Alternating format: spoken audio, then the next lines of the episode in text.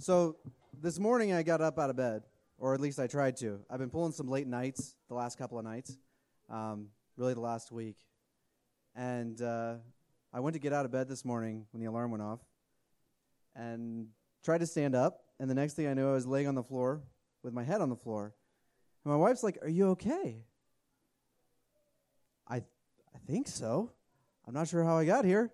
Um, so I think maybe that's like a sign of how the talk is supposed to go tonight. Not like I'm supposed to end up on my head, um, but like hopefully this talk is going to be a surprise to you and me, because more than just me should go into this talk. I'm hoping that the Holy Spirit's going to speak to you guys tonight. Um, so I like to start with fundamentals.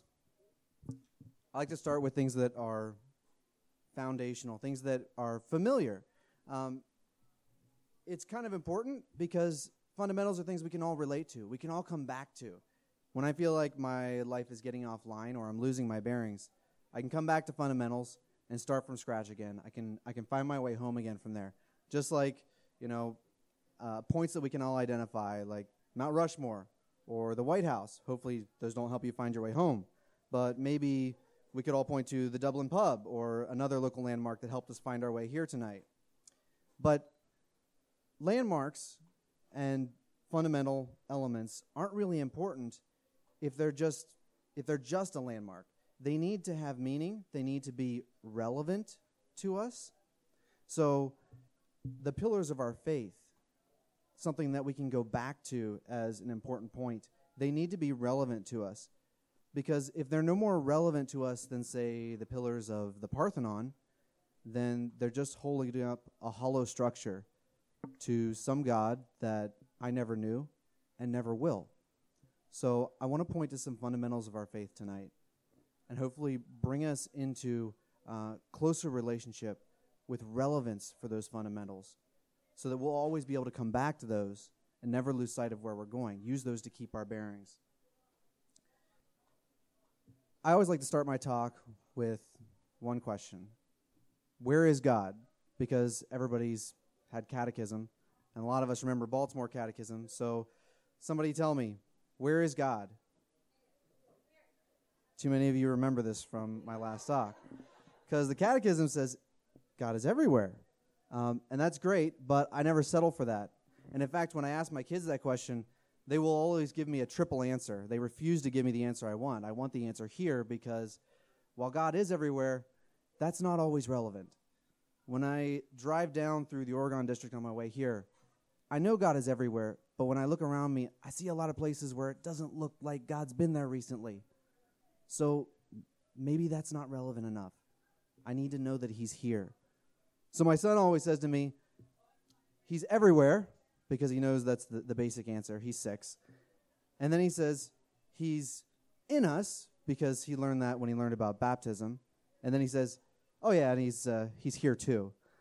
Because ultimately he's trying to delay getting to my next question. My next question that follows it is, when can we talk to him? So when can we talk to him? Now. Now. I mean, that's the only relevant answer there is. Because if I say I can talk to him anytime, true enough, not really relevant, because the only moment I ever have is now. And if I'm not going to talk to him now, well, that just means I can talk to him anytime, which means I'll talk to him sometime, which means I'm not going to talk to him now. And now's all I've got. So let's talk to him. In the name of the Father, and the Son, and the Holy Spirit, amen. Come, Holy Spirit. Come, Holy Spirit, upon us tonight.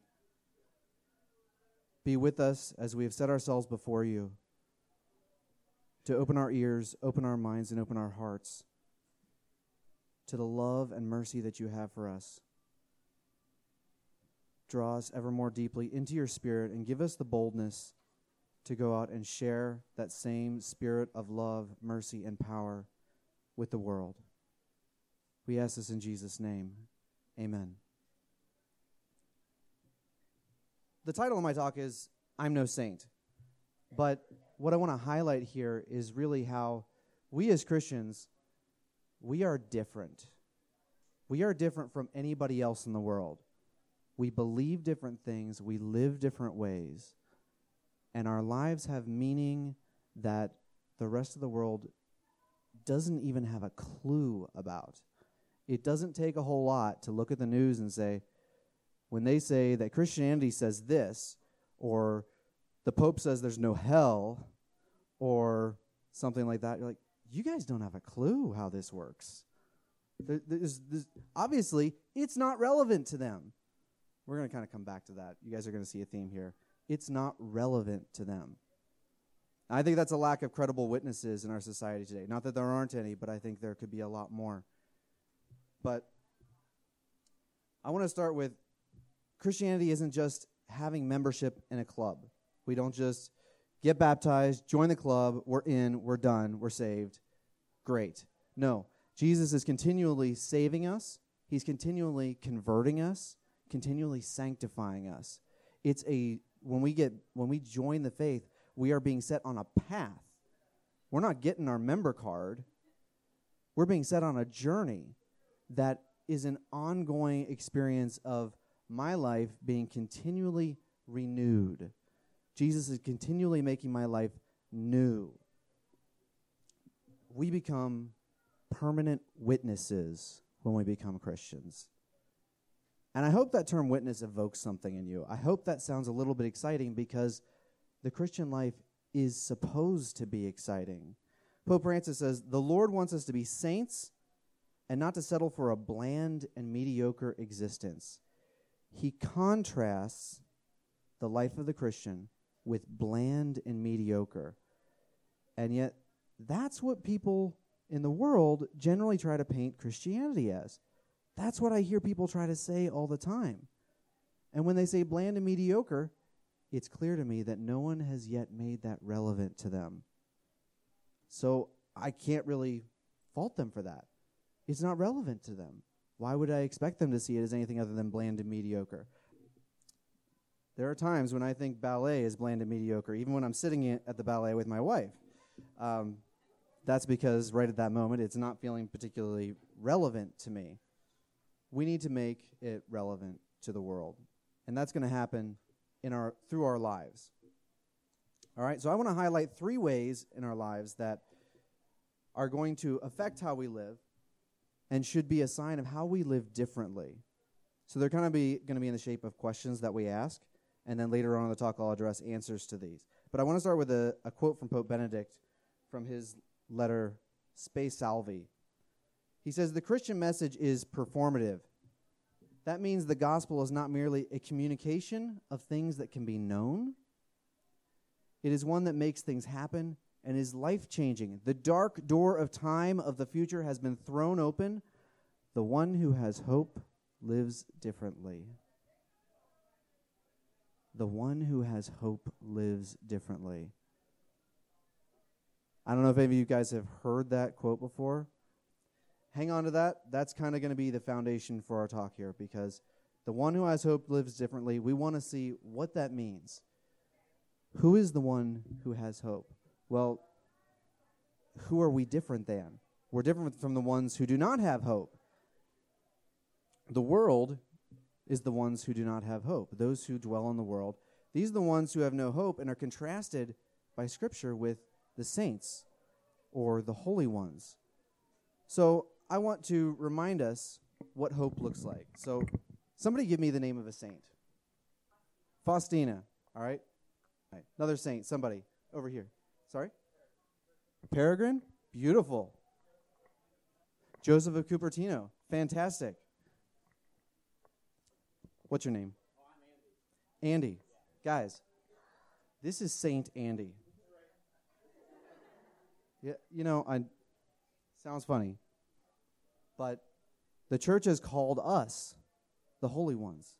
We are the saints. You know, are, are we members of the church here? We are? Amen? Amen? We are members of the church. The Catechism says, what is the church if not the assembly of all the saints? I don't think that excludes any of us. Okay? Now, we have a habit of not claiming this for ourselves. And that's really not cool. I want you to think about something for a minute. say you're in love,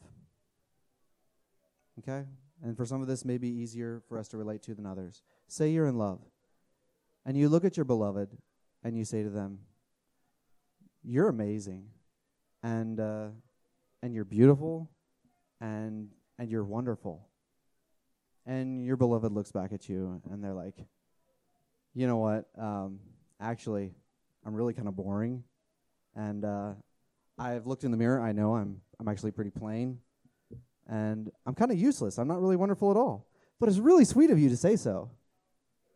And you're like, no, but I, I really believe those things about you. I really believe those things. And they're like, it's really sweet, but it's just you. Does that encourage us or build us up when what we love is downplayed, when it is mistreated? Does that encourage us? Does that make us feel better? The church has said to us, Christ has said to us, and his bride has said to us, you are holy and set apart for me.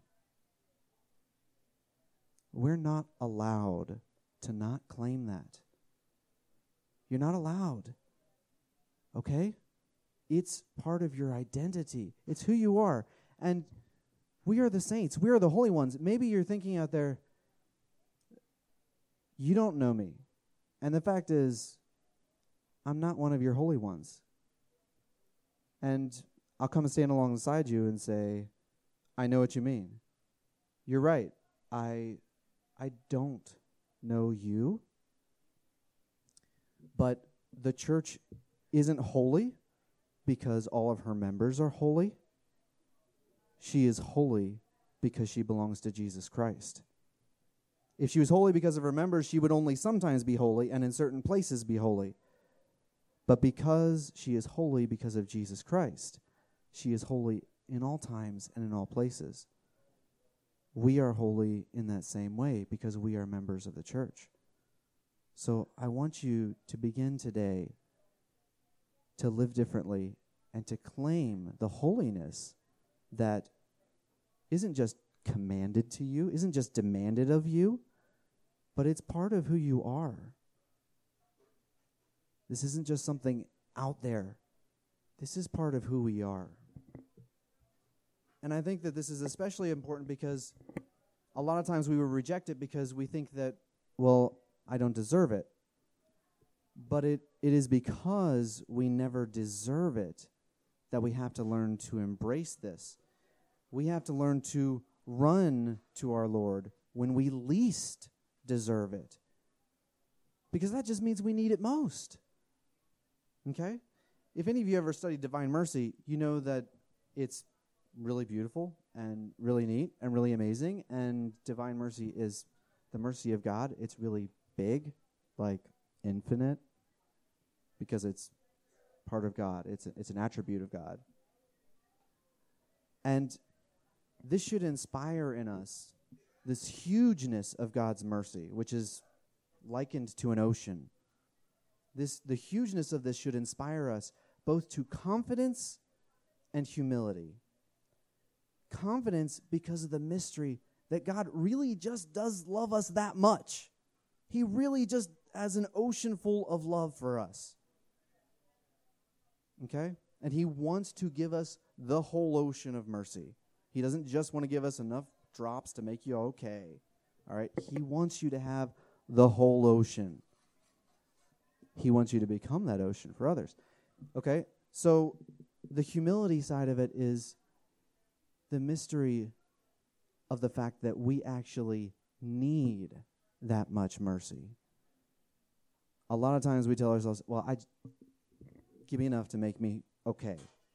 Give me enough to just fix this one thing that's wrong with me, and I'll be fine, and I'll, I will, you know, I'll serve the Lord, and I'll follow him every day, and I'll pray, and I'll read scripture. You know, just give me enough to get me there. We actually need the whole ocean.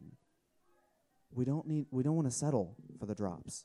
Don't settle for just a droplet. Rejoice when you are aware of those droplets being dripped on you, but there's a whole ocean there waiting to be poured out on us, okay? So, three things that I want to address tonight. We'll start with the first one. The church teaches us that God can forgive any sin.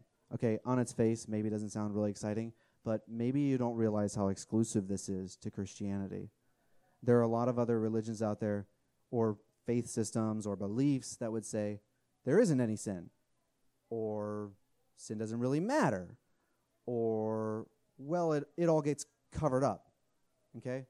Christianity says God can forgive, wipe away, remove any sin. This is this is kind of a big deal, and people tend not to get it. I, I don't know why.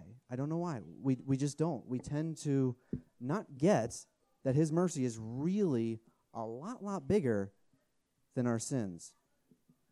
The church tells us that when we fall into grave sin, we should try to elicit from ourselves an act of perfect contrition, unite ourselves with a desire for the sacrament of penance, and that we should go running back to Jesus.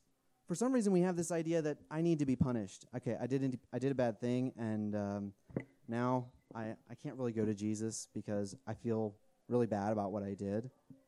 Okay, I mean, it's, it's a good thing to not be pleased with a sin that you've committed, but that's that's not the gospel. The gospel does not say that Jesus wants to punish us when we've sinned. He wants us to come home. When did the father punish the prodigal son? I mean, we're talking about the best insults known to man are what his son applied to him. Probably bigger than any of us get in Western culture today. When did the father punish his son? Never. He was waiting for him to come home. I'll tell you, one of my best and worst jobs as a parent, I have three kids, six, five, and two. And one of my best and worst jobs as a parent is to blis- discipline my kids because it's really challenging, and I learn a lot from it.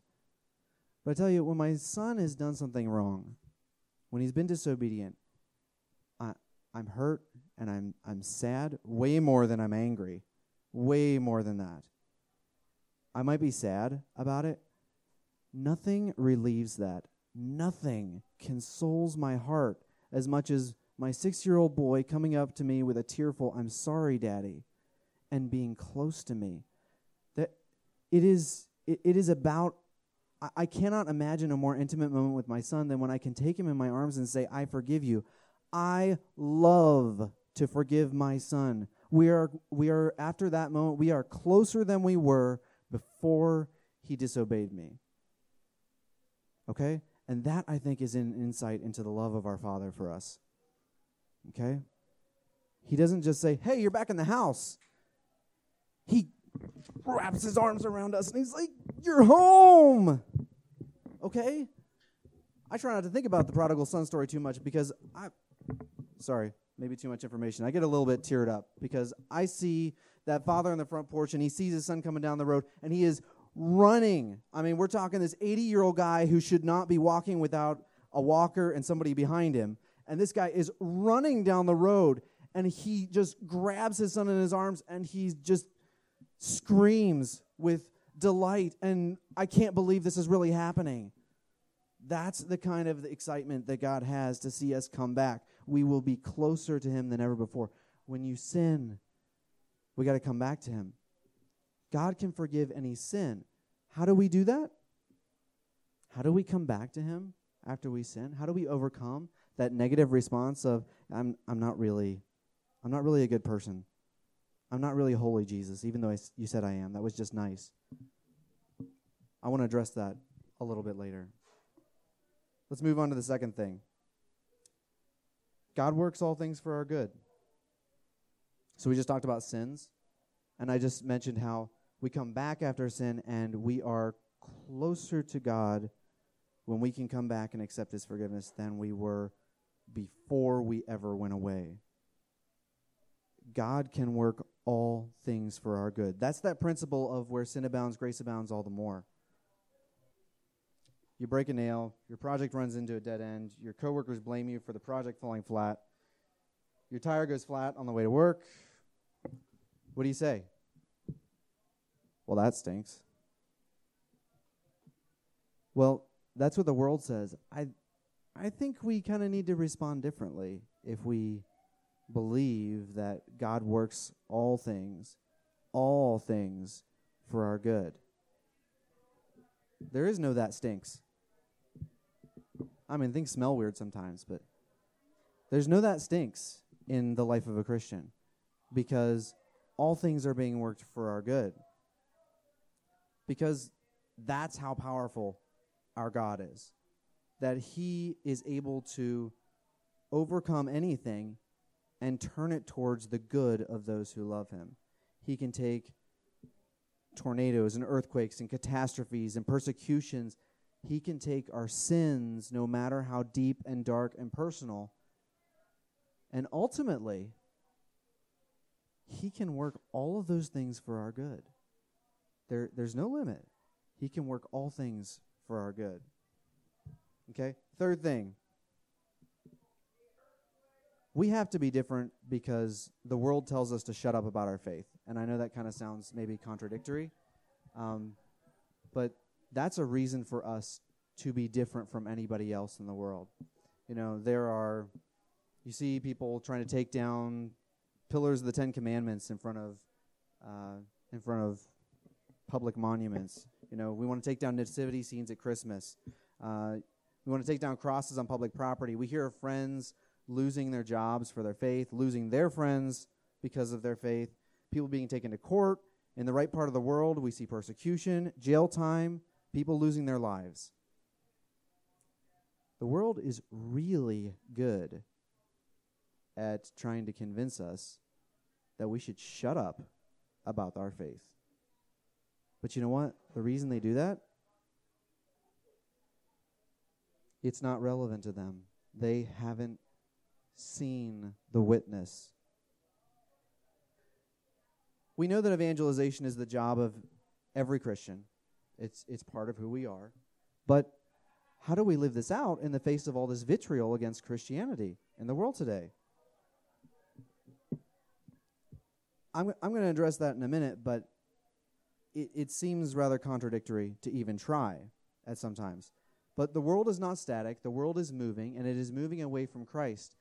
And the poet T S Eliot, in his uh, in his poem, The Family Reunion, said, "In a world of fugitives, the person taking the opposite direction will appear to run away." Okay? We will have to appear to run away. If we are running with the crowd, no one will notice us. And Christianity will never be relevant to them. When we appear to run away, to run away from the glamour of the world, to run away from immorality, to run away from all that the world holds up as good and right and holy, people will take notice, and we will appear to them to run away. It will be a sign of contradiction to them. Practically, how do we live this out? Get to that in a minute. Before we move on, I want to I want to encourage us, and I want to ask a couple of questions that I think are important with the witness of some of the saints who have already reached their destination, whereas you and I are still saints on the journey. These guys have reached their destination. They have found the final home. They've won the prize, okay? So we have to ask, is the Christian life doable? Because I know Jesus obviously lived the Christian life, but hey, you know, he was God, so probably a little different for him than for me, yeah, at least a little bit. But if I know that there are other human beings who have done this, and maybe they could give me some vi- advice along the way, that would be really helpful. So I want to ask if the Christian life is doable. Is it reasonable? And when I ask if it's reasonable, I'm actually trying to get at a couple other questions. I'm trying to get at, is it true? Is it true? Is it effective? And if I perceive myself as a rational person, then I'm saying when I ask if it's true and effective, I also want to ask, is this a way of fullness of life for me? Or is it bland and mediocre? Is it really life? Or is it just not dying? But is it reasonable to believe that we can go beyond what we see and live lives like Gianna Molla, Pierre Giorgio Frassati, The Little Flower, Louis and Zélie Martin, and others like that. Now, I want you to notice the names that I've thrown out there. None of those people were martyrs. None of those people were foreign missionaries. None of those people were preachers. But they were all permanent witnesses. And now, they are all, or soon to be, saints in the church. Canonized saints. Hopefully, you too, me too, someday. Vatican two has a beautiful document on this, Lumen Gentium. I'm not going to quote it tonight, but I do recommend you go home and read it, along with Spe Salvi and uh, Pope Francis's Gaudete et Exaltate, which he just released this week. Don't worry, I haven't read that whole thing, just a few paragraphs, and it is beautiful. Um, but I do want to give you some quotes from other saints in heaven. Um, I have frequently misattributed the following quote to The Little Flower. It is actually Saint Faustina. She said, "It is truly easy to become holy. It just takes a little goodwill." It's easy to become holy. Okay, when I first read that, uh, the book I was reading, I just closed it and put it down. I don't even know what to say to that. I still don't know what to say to that. I, I'm starting to believe it. I'm starting to believe it. Any anybody around here want to do good? They want good? Come on, hands. I want to see them. If there's somebody here who does not want to do good, raise your hand. Okay, good. Let's go on. So the rest of the quote. Uh, it's truly easy to become holy. It just takes a little goodwill. If Jesus finds this minimum of goodwill in a soul, he quickly gives himself to her, and nothing can stop him, neither our faults nor our falls. Remember what we said about Jesus overcoming all sins? Neither our faults nor our falls, absolutely nothing can stop him. If the soul is faithful to this grace from God, she can in a short time reach the highest level of holiness that a created being can attain. God gives even more than we ask for. The shortest road, this is the punchline, guys. The shortest road is faithfulness to the inspirations of the Holy Spirit. Now, this talk is not about that, but I would say if you're going to take one thing out of this talk to your prayer tomorrow, take that. The shortest road is faithfulness to the inspirations of the Holy Spirit. I think a few of you guys know what I'm talking about. The rest of you, you got a lot of excitement in your life coming up. All right. And lest we should think ourselves too small, too weak, or incapable of grasping at this, Saint Therese the Little Flower says, "My gifts and talents and virtues are nothing." Yeah, that's right. What else did she say? I'll do it. I've got it in front of me. They're nothing. They're not what give me unlimited confidence. The blind hope that I have in his mercy, that is my only treasure. Why would this treasure not be yours? And she says that to every one of us. Why would this treasure not be yours? The weaker one is without desires, like desires for holiness, without virtues, the more suited you are for the workings of this consuming and transforming love. There is no I'm too small. That's not a drawback, apparently. That's a bonus. And and let me just, let me pull that out a little bit for you, practically speaking. Um, It's kind of a gift if you're small and weak, because weakness is one of the best schools for humility. Those of us who think we have skills, we got smarts, we got capabilities, we can do it on our own, we always think there's something that I can do on my own. You be small, you be weak, you got this. Okay? When we are weak, we acknowledge what is just as true for the st- strong person, but they never acknowledge that I just can't do anything good on my own. And you can start from that. And as Therese likes to say, we don't climb the staircase. We walk up to the stair and we go, uh, uh, uh, too tall. I can't get up it. And Jesus comes and picks us up and takes us in the elevator. The elevator, like to the top. Okay? All he wants to see is us trying. A couple more quotes here. Speaking of the impact that will be one day be made by Saint Louis de Montfort's true devotion to Jesus through Mary, Louis de Montfort said he foresaw a great squadron. Note, he did not say a couple people. He said a great squadron of brave and valiant soldiers of Jesus and Mary, of both sexes, to combat the world, the devil, and corrupted nature in those more perilous than ever times which are about to come. We live in perilous times. Amen? Amen. We do. We're the squadron. Let's go, guys. In fact, he goes on to say that God is forming for himself great saints who shall surpass most of the other saints. Great saints who shall surpass most of the other saints. My friends, we have been given a greater treasury and more riches than any generation of saints before us. All we have to do is ask. Great saints who shall surpass most of the other saints in sanctity. But he doesn't stop there. He says, as much as the cedars of Lebanon outgrow a shrub. I want you to think of some big saints. Teresa of Avila, Ignatius, Peter and Paul.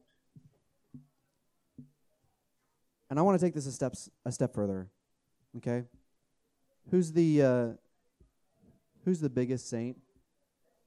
After Jesus, who's the, who's the biggest human being to ever live, the most holy person to ever live? Mary, okay? If it were possible, I'm going to caveat this. If it were possible, I'm not saying it's not, I'm not saying it is. I'm going to try to stay away from any kind of heresy while I'm up here. If it were possible for you to be holier than the Mother of God, she would want it for you.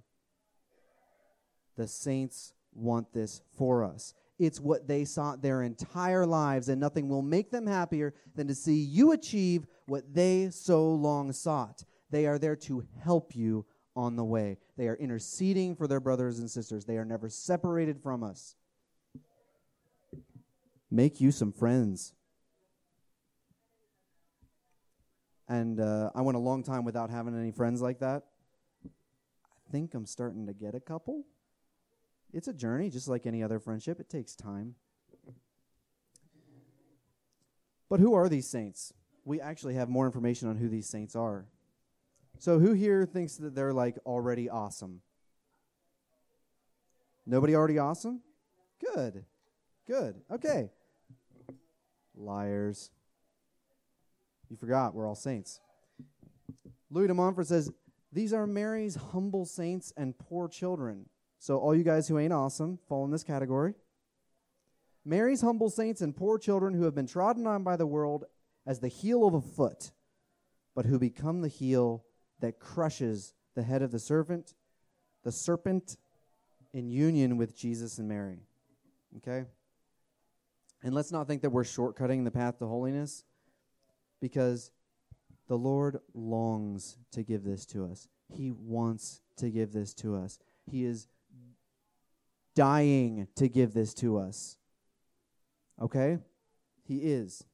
He said to Saint Faustina, my heart overflows with great mercy for souls, especially for poor sinners. I desire to bestow my graces upon souls, but they do not want to accept them. Come to me as often as possible and take these graces they do not want to accept. In this way, you will console my heart. In this way, you will console my heart by accepting these graces, that the graces that you and I have so often rejected, the graces that I have so often and said, um, I uh, I did something bad, and uh, we can't be friends for a while. Right? That's how this works? Wrong. I need to go running back.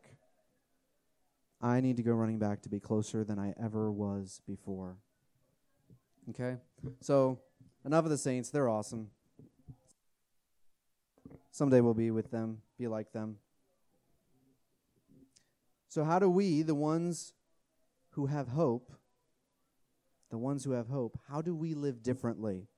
How do we live out the life of a saint? Well, a lot of this a lot of this is going to have to do with consoling the heart of Jesus.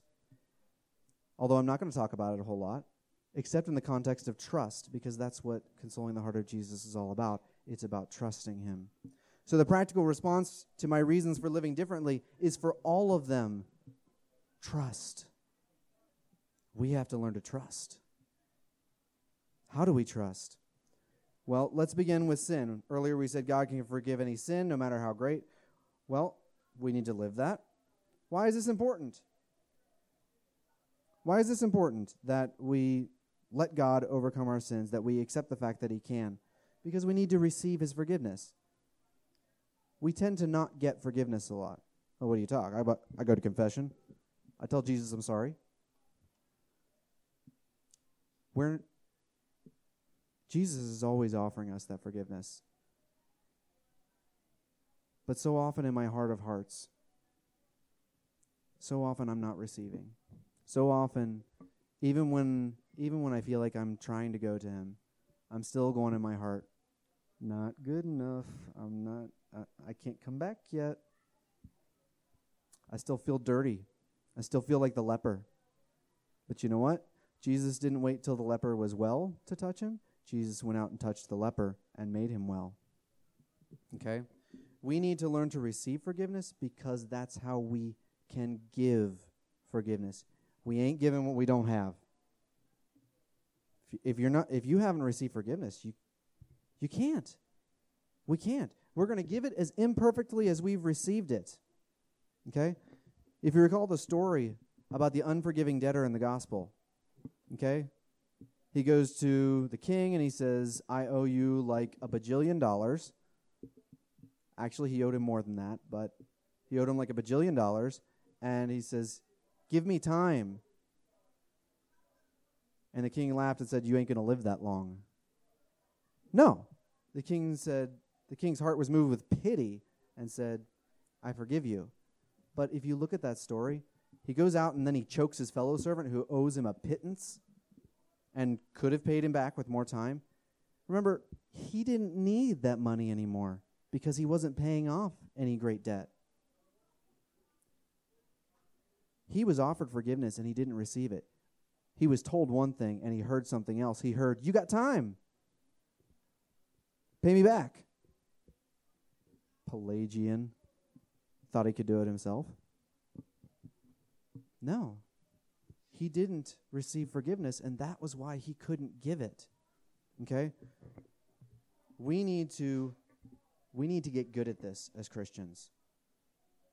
We need to get real good at this as Christians, giving forgiveness. And in order for us to do that, we got to start by receiving it. Because as I said, we can't give what we don't have. So when do we have opportunities to receive forgiveness? When do we have opportunities where we're aware of our need for forgiveness? When we fall. When we're reminded of our sins. Who reminds us of our sins? Especially the devil. The devil likes to remind us of our sins. Okay? Well, we're going to turn that on its head. He likes to cause us sins. Why? Because they cause us pain. They get us ultimately to harden our hearts. We justify the sin so the memory doesn't hurt as bad. We bury it away down inside so we don't have to think about it. And that's what he wants. Harder, tougher hearts. People want to complain about thin skin in this culture. We need to thin the skin on our hearts. We need to be very soft-hearted. Cardinal Christoph Schönborn, Archbishop of Vienna, says that insensitivity, hardness of heart, is the primary sin of man against God and neighbor. Indeed, it is the loss of our humanity. With hardened hearts, we lose the ability to relate to others, to be understanding of their weaknesses, to even be understanding of our own. Yeah, the devil knows how to hit us where it hurts because it makes us unable to go back and get the very forgiveness we need for that hurt and that sin to go away. Okay? How do we combat this? How do we combat this hardness of heart? Well, we take our sins in, to Jesus and accept forgiveness. How do we do that? Well, the next time that the devil reminds you of your sins, The next time you see something that brings it up, the next time you sin and you become aware of it and you feel that coming on again, you're like, ah, I feel awful and I can't be near Jesus. I need to be away from him because he's so good and I'm so not. Run to Jesus. Run to him. Our sins need to drive us to Jesus. That's what needs to happen. That's the answer. That's how we respond. Our sins become the impetus for us to go to Jesus. I sin a lot. A lot. Anybody else ever sin? I sin a lot, okay? That's a lot of reminders for me to go to Jesus. And uh, maybe you can relate, maybe you can't. I've got some big stuff in my history that I'm not proud of, and every time I think of it, it hurts. Every time I think of it, it hurts. And I feel dirty, and I feel like the leper, and I feel like cast out, and I need to cast myself out. But that's not what I need to do. I need to run to Jesus. That's a lot of reminders for me to go to Jesus. That's that's a lot of forgiveness that I can be getting every day on a daily basis, okay? Because, well, I, I got two more things that have to do with that. First of all, I want to go back to how much he loves to be our Savior. Okay, this um, this wasn't something, some dirty job that Jesus did to come to earth and die on the cross so that he could save us. And thank God that's over. No. He loves to be our Savior. He would do it again if it made a difference. Okay? He loves to be our Savior. He longs to give us his mercy. He told Faustina, the flames of mercy are burning me. I desire to pour them out upon human souls. What pain they cause me when they do not accept them. Okay? We need to accept his mercy and free ourselves of our burdens. Here's the irony of letting your sins drive you to Jesus. Those sins that the devil reminds you of that hurt so much, that drag you down so much, that pull you away from our Lord so much. When the reminder of them is driving you to the cross, is driving you to the heart of Jesus Christ, is driving you to forgiveness, he's going to stop reminding you of them. When your sins, the memory of them, drives you to Jesus, he's going to stop reminding you of them. It's true. Why the heck would he do that? Before, it was hardening your heart and sending you away from Jesus. If it's sending you to Jesus, you're going to be free. You're going to really be free. Okay? He's going to stop reminding you of your sins. And this, this going to Jesus, this is trust. This is an act of trust. If we made ourselves vulnerable like this after I hurt somebody who was anybody but my best friend, okay, maybe even my best friend, and I turned around and made myself vulnerable to him, unless right then in that moment they got a heart of gold, they're probably still stinging from whatever I did, and in my vulnerability, they're going to take advantage of it. So it takes trust, because our sp- experience is not that when we go to people in our vulnerability, we get mercy. This is a great act of trust, a great act of trust. And as we said, it will console the heart of Jesus. It brings him joy. He gets to be our Savior. Let him be your Savior tonight, okay? Trust and thanksgiving, all right? So we said God works all things for our good. So when the weather's bad and I'm late for work or um, I get sick, what am I going to say? Anybody got any ideas? Thank you, Jesus. And that may be even harder to do than the last one. Thank you, Jesus. Because I believe, I don't know it yet. It's not in my heart yet. But there was this weird looking guy at Theology on Tap who told me that God works all things for our good, and I've heard that somewhere before, the Bible. And thank you, Jesus, because I want to believe that. I want to believe that. And so it's kind of a long road to get there, but you know what? If you're faithful to that, you're being faithful to the Holy Spirit. Where did we hear that before?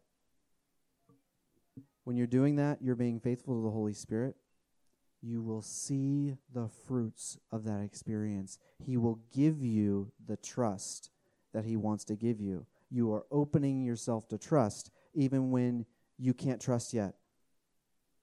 Praise God for the difficulties. Okay? Praise God. Thank you, Jesus. I'm going to learn from this. Last section. Trust and boldness. When our society is telling us to shut up, how do we respond? We we we talked about some ugly stuff that's happening in our world today. How do we respond? You know, I hear a lot of people that are quoting Paul and saying, I urge that supplications and prayers be made for kings and all who are in high positions, that we may lead a quiet and peaceable life. It's, it's the gospel. It's true. Not arguing with it. While you should be doing that, there's something else that you should be doing more. And it has to do with trust. Okay? When the apostles in Acts were under a direct attack from society, and they told them to shut up and stop talking about this Jesus, who we're pretty sure didn't rise from the dead, even though we can't produce his body. Let me just read you what it says in Acts. When they were released from the Sanhedrin, they went to their friends and reported what the chief priests and elders had said to them. And when they all heard it, they lifted up their voices together to God and said, this was a, a prayer, and now, Lord, look upon their threats and grant to your servants, here it is, to speak your word with all boldness. They didn't pray for safety.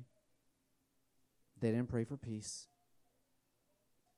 In trust that God was working all things for their good, and knowing the commission that they had, they prayed for all boldness to go out and speak the good word, the good news, and share Jesus with people. They said, look upon them, and they didn't stop there. It gets better. They said, look upon their threats and grant your servants to speak your word with all boldness, while you stretch out your hand to heal, and signs and wonders are performed through the name of your holy servant Jesus. They asked God to manifest his power. Because what would that do? Not only would it encourage the faith in the people who they spoke to, it would encourage their own faith. It would confirm what they were saying. But they just asked for themselves. They said, just give us boldness. You go and evidence your power for us. Okay? And when they had prayed, the place in which they were gathered was shaken, and they were all filled with the Holy Spirit, and they spoke the word of God with boldness. The prayer was answered then and there. And that is how we respond today when our culture is telling us to shut up about our faith. We respond in with trust. Trust that when we step out with the boldness that he will provide, that he will work his power to confirm the words we speak. They stepped out in trust and didn't ask for safety, but for boldness, and for God's power to be made manifest, because they knew that God would overcome whatever weaknesses or deficiencies they had.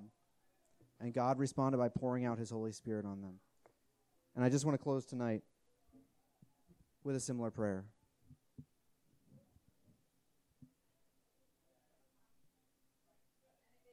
Lord God, I ask you to grant us here tonight the grace of trust. Grant us the grace of trust. Send us your Holy Spirit to fill us with trust, so that we may run to you in our sins, so that we may praise you in our difficulties, so that we may speak your word with all boldness.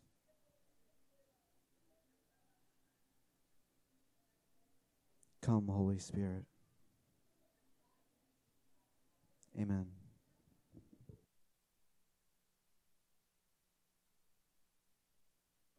So apparently I uh, ex- caused some confusion. There was a question about whether or not what I was talking about was contradicting free will. No, Uh, God having control of everything and being able to convert everything for good isn't contradicting our free will. And if you want a deep theological discussion, I can't give it. It's um, beyond my expertise. Beyond my competence, at least this evening. Meet me at a coffee house next week. Yeah, talk to Father Steve. He he can give you a much better answer. Thank you. I keep feeling like this is loose. All right. Um, I really like this question. It says, to what extent should we focus on our past sins? Uh, a lot and none at all. So the same response that uh, Bilbo gave the trolls when they said, are there more of you burrow hobbits about? Sorry, dead serious. That's what he said. Lots and none at all. Um, lots... It, it can be useful to focus on your sin lots if it's a fruitful way of meditating and bringing them to Jesus. Um, as I said, if our sins are driving us to the foot of the cross, if they're driving us to the heart of the Father, if they're driving us to the love and mercy of Jesus Christ, our Savior, if they're letting Him save us again, then we got nothing to fear. We got nothing to fear.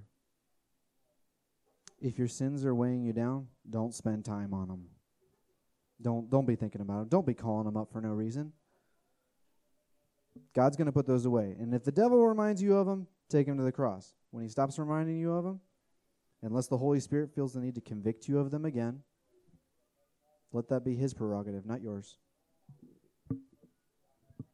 I try not to dwell on mine unless I think it'll actually be useful to help somebody else. Say, hey, I've been there. Otherwise, I I would say no. Um, I like this question, too. It says, how do we reconcile things like the uh, the way I express the grandiosity of God's mercy, the exceptional nature of Christian life, a willingness to run the other way with humility? How do we reconcile these with humility? Becoming potentially greater than older saints does not seem humble. You are you are absolutely right. We are... We are not going to be greater than other saints. How do we how do we reconcile those? By remembering that those are all reliant on trust, and that, as Therese said, I don't climb the stairs. Someone else carries me up them. I don't do it. I don't become greater than the other saints. It was Therese who said that the blind hope that I have in His mercy is my only treasure.